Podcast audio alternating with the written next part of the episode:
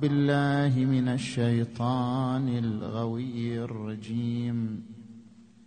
بسم الله الرحمن الرحيم. ولنبلونكم بشيء من الخوف والجوع. ونقص من الأموال والأنفس والثمرات. وبشر الصابرين. آمنا بالله صدق الله العلي العظيم.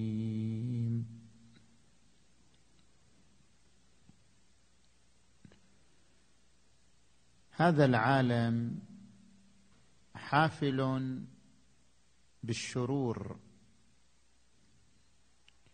هناك الزلازل والبراكين التي تودي بالآلاف من البشر. هناك كثير من الأطفال الذين يخرجون إلى الدنيا مشوهين.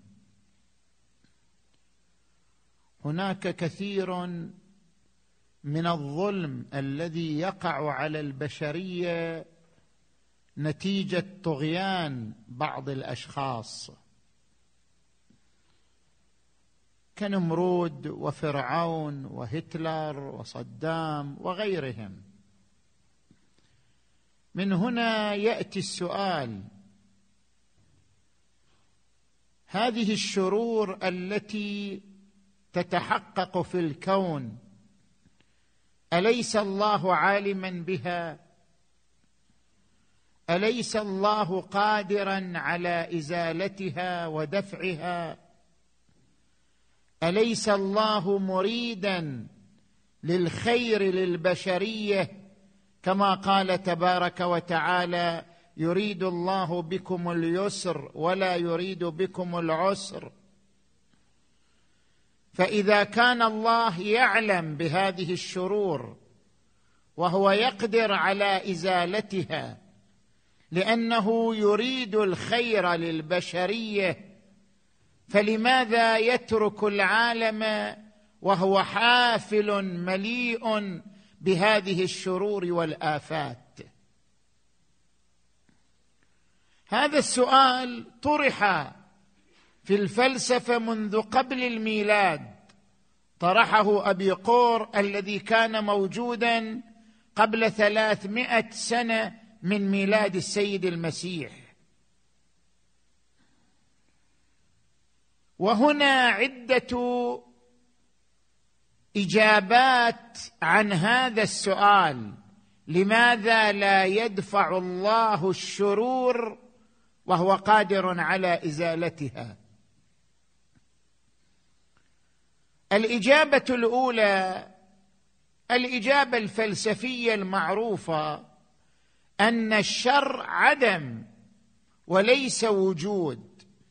الشر ليس بشيء وليس شيء. الله تبارك وتعالى إنما خلق الأشياء. الشر ليس بشيء حتى يخلقه الله. الشر عدم. مثلا الفقر عدم عدم الغنى. المرض عدم عدم الصحة. الضعف عدم عدم القوة. كل الشرور هي في الواقع أعدام وليست أشياء. حتى نقول لماذا خلق الله الشرور؟ الله لم يخلق الشرور. لأن الشرور أعدام لأن الشرور ليست بأشياء. وما ليس بشيء فإن الله تبارك وتعالى لم يخلقه. الله خلق الخير لأن الخير شيء. أما الشر فهو عدم لم يخلق من قبل الله تبارك وتعالى. هذه الإجابة الفلسفية طبعا يسجل عليها من الملاحظات أن الألم وجود. طيب الألم ماذا تقولون فيه؟ شعور الإنسان بالألم. أليس الألم شرا؟ الألم ليس خير الألم شر. ومع ذلك الألم نوع من الوجود. فالألم شيء فإذا كان الألم شيء فلماذا خلقه الله؟ الألم شر وهو شيء موجود. فلماذا خلقه الله؟ والله لا يريد بالأمة وبالبشرية إلا الخير. الإجابة الثانية ألا وهي الإجابة الفيزيائية العلمية. الإجابة الفيزيائية مبنية على نظرية النسبيه لاحظوا إينشتاين عام 1906 طرح النظريه النسبية العامة. شنو ربط النسبية العامة بنسبية الشر؟ الشر أمر نسبي. الشر ليس امرا حقيقي أمر نسبي. كيف يعني أمر نسبي؟ خل أشرح لك هذه النقطة. النسبية العامة التي طرحها إينشتاين لها عدة تطبيقات. يعني كيف؟ كل شيء تراه في نفسه ثابت تراه بالنسبة إلى غير متحرك. أنت الآن من تصعد إلى الطائرة ما دمت ما دامت الطائرة ثابتة يعني غير مضطربة أنت ترى الطائرة ساكنة غير متحركة. إذا رأيت الأرض نسبت الطائرة إلى الأرض ترى الطائرة متحركة. إذا نظرت إلى الأرض وحدها رأيتها ساكنة. إذا نسبت الأرض إلى الشمس ترى الأرض متحركة. إذا رأيت الشمس في ذاتها تراها ساكنة. لكن إذا نسبتها إلى المجموعة الشمسية مجرة درب التبانة تراها متحركة. كل شيء في نفسه ثابت بالنسبة إلى غيره متحرك. أضرب لك مثال أوضح. يعني أنت الآن إذا أمامك سيارتان سيارة تقطع 150 كيلو متر في الساعة. سيارة تقطع 100 كيلو متر في الساعة. إذا كنت أنت خارج السيارتين وتنظر تقدر تقول هذه السيارة تقطع 150 كيلو متر في الساعة؟ هذه السيارة تقطع 100 كيلو متر في الساعة إذا كنت خارج السيارتين. أما لو كنت أنت في السيارة الثانية اللي تقطع 100 كيلو متر في الساعة. ونظرت إلى السيارة الأولى ماذا تقول؟ ما تقدر تقول السيارة الأولى تقطع مئة كيلو مئة وخمسين كيلو متر في الساعة. ما تقدر تقول. تقدر تقول شنو؟ تقول السيارة الأولى تقطع خمسين كيلو متر في الساعة. إذا اختلفت السرعة نتيجة لاختلاف الموضع. إذا كنت خارج السيارة وقدرت السرعتين ترى هذه 150 كيلو متر هذه 100 كيلو متر إذا كنت في إحدى السيارتين سيختلف التقدير. إذا أصبح الزمن أمرا نسبيا. أصبحت السرعة أمرا نسبيا.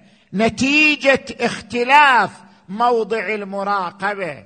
لذلك عدة تطبيقات لهذه النظرية نظرية النسبية العامة.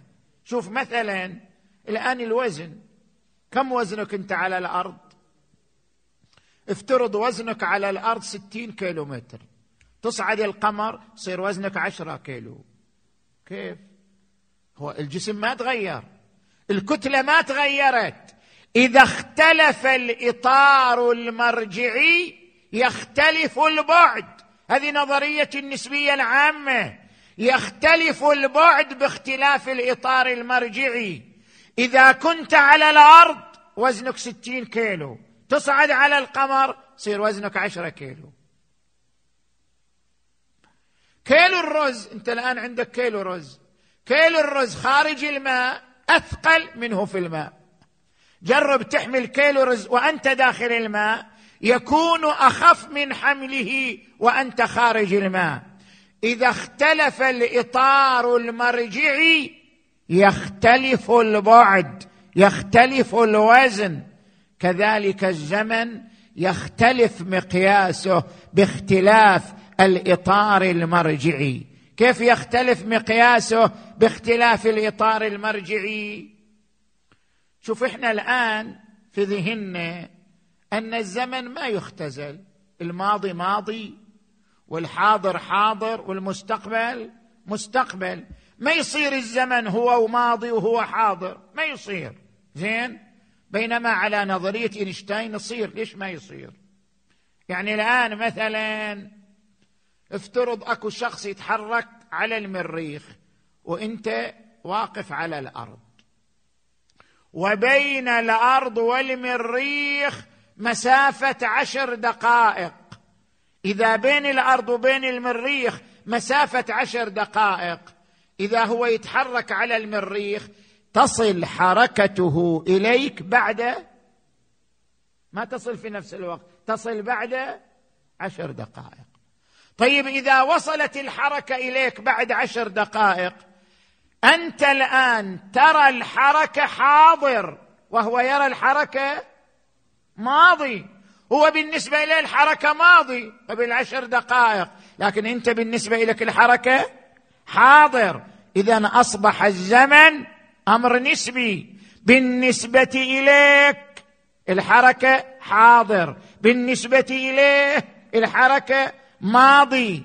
اختلف بعد الزمن باختلاف الإطار المرجعي. أضرب لك مثال. آخر أيضا تطبيق آخر لنظرية النسبية العامة. يقول لك الآن كلما كانت الكتلة أكبر كانت الجاذبية أشد. جاذبية الأرض أشد من جاذبية القمر وجاذبية الشمس أشد من شنو؟ من جاذبية الأرض.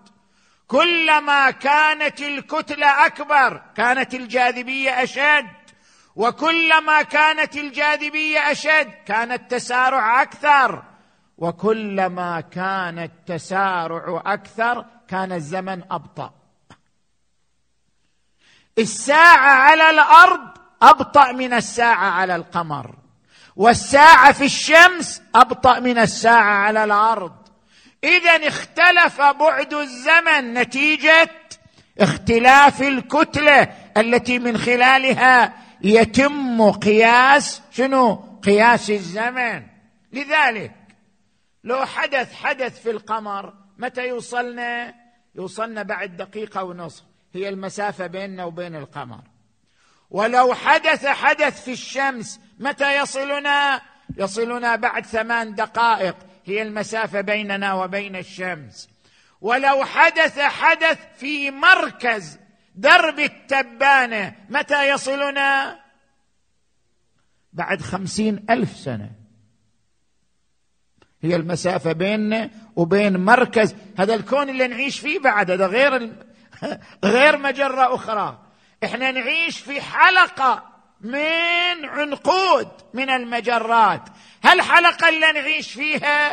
إذا حدث حدث في مركزها يصلنا بعد خمسين ألف سنة.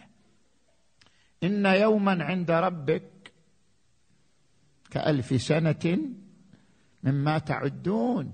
وقال تبارك وتعالى يعرج إليه في يوم كان مقداره خمسين ألف سنة.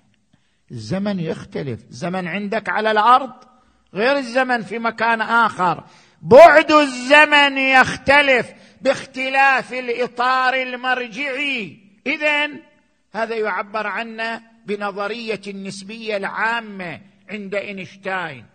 من تطبيقات هذه النظرية مسألة الشر والخير. الشر والخير أمر نسبي. الشر والخير ليس أمر حقيقي أمر نسبي. كيف يعني أمر نسبي؟ خلينا نقارن بين البعوضة وبين الإنسان. زين؟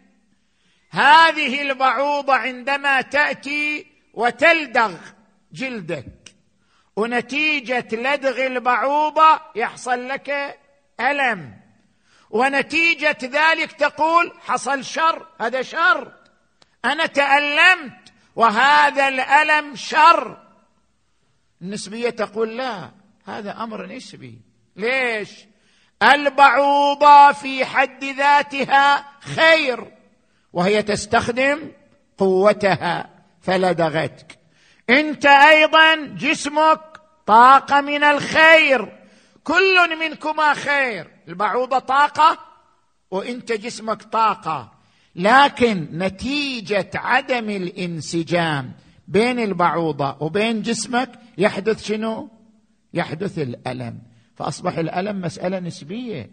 البعوضة بالنسبة لك شر بس البعوضة بالنسبة إلى بعض الزراعات بعض اللقاحات. البعوضة تكون شنو؟ خيرا. أنت الآن تجي إلى البراكين. ماذا تقول في البراكين؟ تقول والله هذه البراكين شر. بينما علميا استقرار القشرة الأرضية يعتمد على حدوث هذه البراكين والزلازل. اذا إذا نسبتها إليك تقول والله هذا شر ليش الله يخلقه؟ ليش الله يخلق زلازل وبراكين؟ هذا شر. هذا شر بالنسبة إليك. لكنه في حد ذاته خير. اذا الخير والشر مسألة نسبيه فما إلى معنى أنت تقول ليش الله يخلق الشرور؟ ليش ما الله يرفع الشرور من الكون؟ الشرور مسألة نسبية وليست مسألة حقيقية. تختلف باختلاف الإطار المرجعي تختلف باختلاف موضع التقويم. زين. نجي إلى الإجابة الثالثة. الإجابة الثالثة وهي الإجابة العرفانية. ليش الله خلق الشر؟ نفترض أن الشر وجود وأن الله خلقه وأن الشر أمر حقيقي وليس بنسبي مع ذلك نقول هذا الوجود مليء بالأضداد. خلقه الله مليئا بالأضداد. لماذا؟ حتى تتعرف على الضد من خلال ضده. لولا وجود الظلام لما عرفنا النور. ولولا وجود الألم لما عرفنا اللذة. ولولا وجود الحزن لما عرفنا الفرح. اذا كل شيء له ضد. لماذا؟ حتى تسعى نحو الضد. خلق الضد الآخر. خلقت الظلمه حتى تعرف معنى النور وقيمة النور. خلق الألم حتى تعرف معنى اللذة وقيمتها. خلق الحزن حتى تعرف معنى الفرح وقيمته. اذا الشرور حتى لو كانت أمور حقيقية إنها خلقت لحكمة حكمة المقارنة وأن تتعرف على الضد من خلال ضده والأشياء إنما تعرف بأضدادها. زين. نجي إلى الإجابة الدينية يعني الإجابة التي تعرضت لها النصوص الدينية. النصوص الدينية أيضا تعرضت. لماذا خلق الله الشر؟ النصوص الدينية تعرضت لهذه النقطة. ما هو السبب وما هي الحكمة من خلق الشرور في هذا الكون؟ النصوص الدينية ترى أن الإنسان لا يمكن أن يصل إلى هدفه إلا إذا كان أمامه خير وشر. كيف؟ لماذا خلق الله الإنسان؟ خلق الله الإنسان لكي يصل إلى الكمال. قال تبارك وتعالى الذي خلق الموت والحياة ليبلوكم أيكم أحسن عملا. خلق الإنسان لكي يكون أحسن لكي يصل إلى الكمال. طيب. هل يمكن للإنسان أن يصل إلى الكمال وهو غير مختار؟ لا. لا يمكن أن يصل إلى الكمال إلا إذا كان لديه اختيار اختيار الفعل واختيار الترك. لو لم يكن للإنسان اختيار لو لم يكن للإنسان جانبان يختار منهما ما يشاء لم يصل الإنسان إلى الكمال. شنو الفرق بينك وبين الملك؟ الملك ما عنده اختيار فلذلك الملك يدور في حلقة ما يقدر يطلع منها. الملك لا يملك الاختيار لذلك هو يدور في حلقة لا يستطيع الخروج منها. الملك لا يتكامل. منذ وجوده إلى أن يموت هو على حالة واحدة. لماذا؟ لأنه لا يمتلك الاختيار. الجماد النبات كل هذه المخلوقات لا تصل إلى الكمال. لماذا؟ لأنها لا تمتلك الاختيار. المخلوق الوحيد الذي يستطيع الوصول إلى الكمال هو الإنسان. لماذا؟ لأنه يمتلك الاختيار اختيار الفعل واختيار الترك. لو لم يكن لدى الإنسان طريقان طريق الخير وطريق الشر بحيث يعيش صراع بين الطريقين لما استطاع أن يصل إلى الكمال. فإذا وصول الإنسان إلى الكمال فرع الاختيار والاختيار فرع وجود طريقين طريق خير وطريق شر. حتى يختار الإنسان بينهما ويعيش صراعا بينهما إلى أن يصل إلى الكمال. لذلك نفهم الحكمه ليش الله خلق الشر؟ خلق الشر ليعيش الإنسان الصراع بين الطريقين. وإذا عاش الصراع عاش مرارة الاختيار وإذا عاش مرارة الاختيار وصل إلى الكمال بجدارة وكفاءة. لذلك يقول القرآن الكريم ونفس وما سواها فألهمها فجورها وتقواها. قد أفلح من زكاها وقد خاب من دساها. وقال في آية أخرى من كان يريد العاجله اللي هدف الدنيا عجلنا له فيها ما نشاء لمن نريد. ثم جعلنا له جهنم يصلاها مذموما مدحورا. ومن أراد الآخرة وسعى لها سعيها وهو مؤمن. فأولئك كان سعيهم مشكورا. كلا نمد هؤلاء وهؤلاء من عطاء ربك وما كان عطاء ربك محظورا. أعطينا كلا منهما الخير والشر وهو باختياره. اذا الحكمة من وجود الشر أن يعيش الإنسان الصراع بين الطريقين حتى يصل إلى الكمال باختياره بصموده بكفاءته بجدارته فأما من طغى وآثر الحياة الدنيا فإن الجحيم هي المأوى. وأما من خاف مقام ربه ونهى النفس عن الهوى فإن الجنة هي المأوى. صحيح. نتيجة أن الإنسان أعطي الاختيار صار ظلم. لو الإنسان ما عنده اختيار ما صار ظلم. لولا أن صدام وهتلر وفرعون ونمرود والحجاج لولا أن عندهم اختيار ما ظلموا البشرية.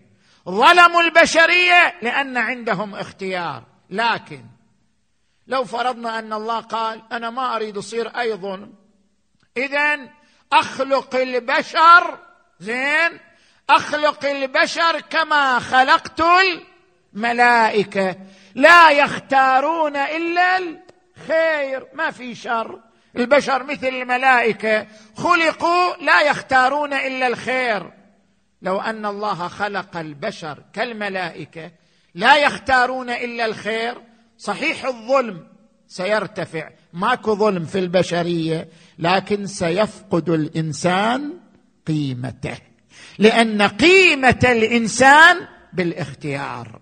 قيمة الإنسان بأن يعيش صراع بين الخير والشر ويتغلب على الشر بصموده وإرادته وكفاءته وجدارته. فلو أن الله رفع الظلم لفقد الإنسان قيمته. لكن الله أعطى الإنسان قيمته. حدث ظلم من جهة لكن حافظ الله على قيمة الإنسان وعلى كفاءة الإنسان من جهة أخرى. شوف سر اعتراض الملائكة هو هذا. ملائكة عندما قال لهم تبارك وتعالى إني خالق بشرا من طين. قالوا وإذ قال ربك للملائكة إني جاعل في الأرض خليفة. قالوا أتجعل فيها؟ يعني هذا الإنسان بيجيب الظلم للبشرية. هذا الإنسان سيخرج منه ظلمة.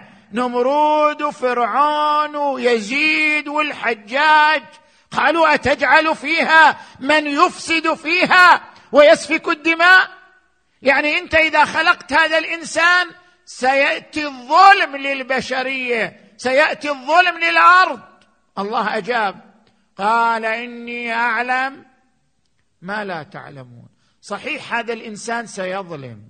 صحيح هذا الإنسان سيفسد لكن هذا الإنسان نفسه سيخرج منه محمد.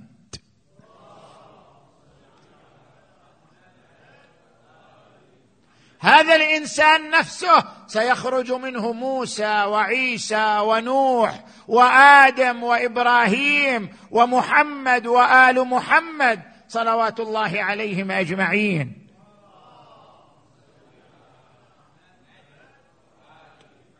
سيحدث ظلم من جهة لكن سيحدث كمال وارتقاء من جهة أخرى من خلال هؤلاء النبيين والصديقين والشهداء والصالحين. قال إني أعلم ما لا تعلمون. وعلم آدم الأسماء كلها ثم عرضهم على الملائكة. قال أنبئوني بأسماء هؤلاء إن كنتم صادقين. قالوا سبحانك لا علم لنا إلا ما علمتنا إنك أنت العليم الحكيم. ثم المفسرون يقفون عند هذه الجملة. شوف لاحظوا هذه الآية المباركة. وعلم آدم الأسماء كلها. شنو هذه الأسماء؟ بعضهم قال اللغات علم آدم اللغات. بعضهم قال الأسماء يعني أسماء الأشياء. هذا شجر هذا حجر هذا شمس هذا قمر. بعضهم قال لا لاحظوا الضمير. وعلم آدم الأسماء كلها ثم عرضهم. ما قال عرضها؟ قال عرضهم على الملائكة. قال أنبئوني شنو؟ بأسماء هؤلاء. شنو معنى هذا الكلام؟ معنى أن هناك أشخاص هو الذي علم آدم أسماءهم. يعني آدم تعلم من الله أسماء أشخاص مو أسماء أشياء أسماء أشخاص. لأن القرآن عبر بضمير العقلاء كما في اللغة العربية كلمه هم ضمير العقلاء. ما تقول الكراسي هم؟ هم ما تطلق على الكراسي. الكراسي مو عقلاء. زين؟ يقول الكراسي هي البشر هم. هم ضمير العقلاء. فعندما يقول القرآن وعلم آدم الأسماء كلها ثم عرضهم على الملائكة قال أنبئوني بأسماء هؤلاء. إن كنتم صادقين. معناه أن هناك عقلاء خلقهم الله وعلم آدم أسماءهم واختبر الملائكة إن كانوا يعرفون أسماء هؤلاء العقلاء. فمن هم هؤلاء العقلاء؟ الذين خلقهم الله قبل آدم. وعلم آدم أسماءهم واختبر الملائكة في معرفتهم. من هم هؤلاء العقلاء؟ تأتي الرواية الشريفة. شوف هذه الرواية مو فقط عندنا إحنا آه، الشيعة لا موجودة حتى عند إخواننا أهل السنة. أن آدم لما خلق فرفع رأسه من السجود. فوجد مكتوبا على ساق العرش بعض الأسماء فقال اللهم بحق محمد وآله.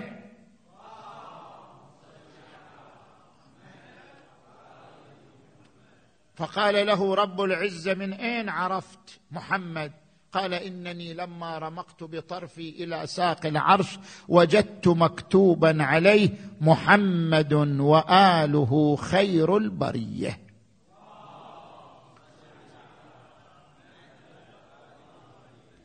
ولذلك أنت تقرأ في زيارة الجامعة التي تقرأ في ليالي الجمع خلقكم الله أنوارا فجعلكم بعرشه محدقين خلقهم الله أنوار قبل أن يخلق الكون. خلقكم الله أنوارا فجعلكم بعرشه محدقين حتى من علينا بكم. فجعلكم في بيوت أذن الله أن ترفع ويذكر فيها اسمه. وأنت في زيارة الحسين ماذا تقول؟ أشهد أنك كنت نورا. هذا مو كلمة مجازية كلمة حقيقية. هو فعلا كان نور. أشهد أنك كنت نورا في الأصلاب الشامخة والأرحام المطهرة. لم تنجسك الجاهلية بأنجاسها ولم تلبسك من مدلهمات ثيابها. وأشهد أنك من دعائم الدين. وأركان المؤمنين. اذا هم أنوار. أنوار تساطعت على وجه الأرض. ولذلك في قصيدة ابن العرندس الحلي هذه القصيدة المشهورة العظيمة هم النور نور الله. جل جلاله هم التين والزيتون والشفع والوتر وهم سر موسى في العصا عندما عصى أوامره فرعون والتقف السحر ولولاهم لم يخلق الله آدما ولا كان زيد في الأنام ولا عمرو وما سطحت أرض ولا رفعت سماء ولا طلعت شمس ولا أشرق البدر. ثم يقول أيقتل عطشانا حسين بكربلاء؟ وفي كل عضو من أنامله بحر ووالده الساقي على الحوض في غد وفاطمة ماء الفرات لها مهر كأني به بأبي وأمي يعالج حرارة العطش والظمأ ظمآن ذاب فؤاده من غلة. لو مست الصخر الأصم لذاب يا يا يا يا يا يا كأني به وزينب واقفة عند جسده تقلب يديه تنظر إليه. تقول له يا شمر بالله دخليه وما شاف من الطبرات يكفيه دشوف يلوج ما غير النفس بيه. عين ناب يفتحها ويغمر. يخايب خل أخوي حسين ساعة أغمض له ومد للموت باعة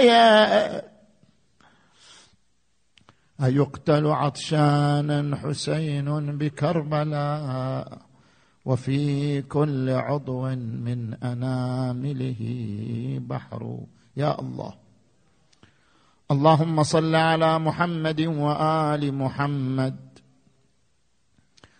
اللهم بحق الحسين الوجيه وجده وأبيه وأمه وأخيه والتسعة من بنيه. اللهم اغفر ذنوبنا واستر عيوبنا وكفر عنا سيئاتنا وتوفنا مع الأبرار. اللهم صل على محمد وآل محمد واشف مرضانا ومرضى المؤمنين والمؤمنات واقض حوائجنا وحوائجهم. اللهم صل على محمد وآل محمد اللهم كن لوليك الحجة بن الحسن صلواتك عليه وعلى آبائه في هذه الساعة وفي كل ساعة وليا وحافظا وقائدا وناصرا ودليلا وعينا. حتى تسكنه أرضك طوعا وتمتعه فيها طويلا. برحمتك يا أرحم الراحمين. وإلى أرواح أمواتكم وأموات المؤسسين والمؤمنين والمؤمنات الفاتحة تسبقها الصلوات.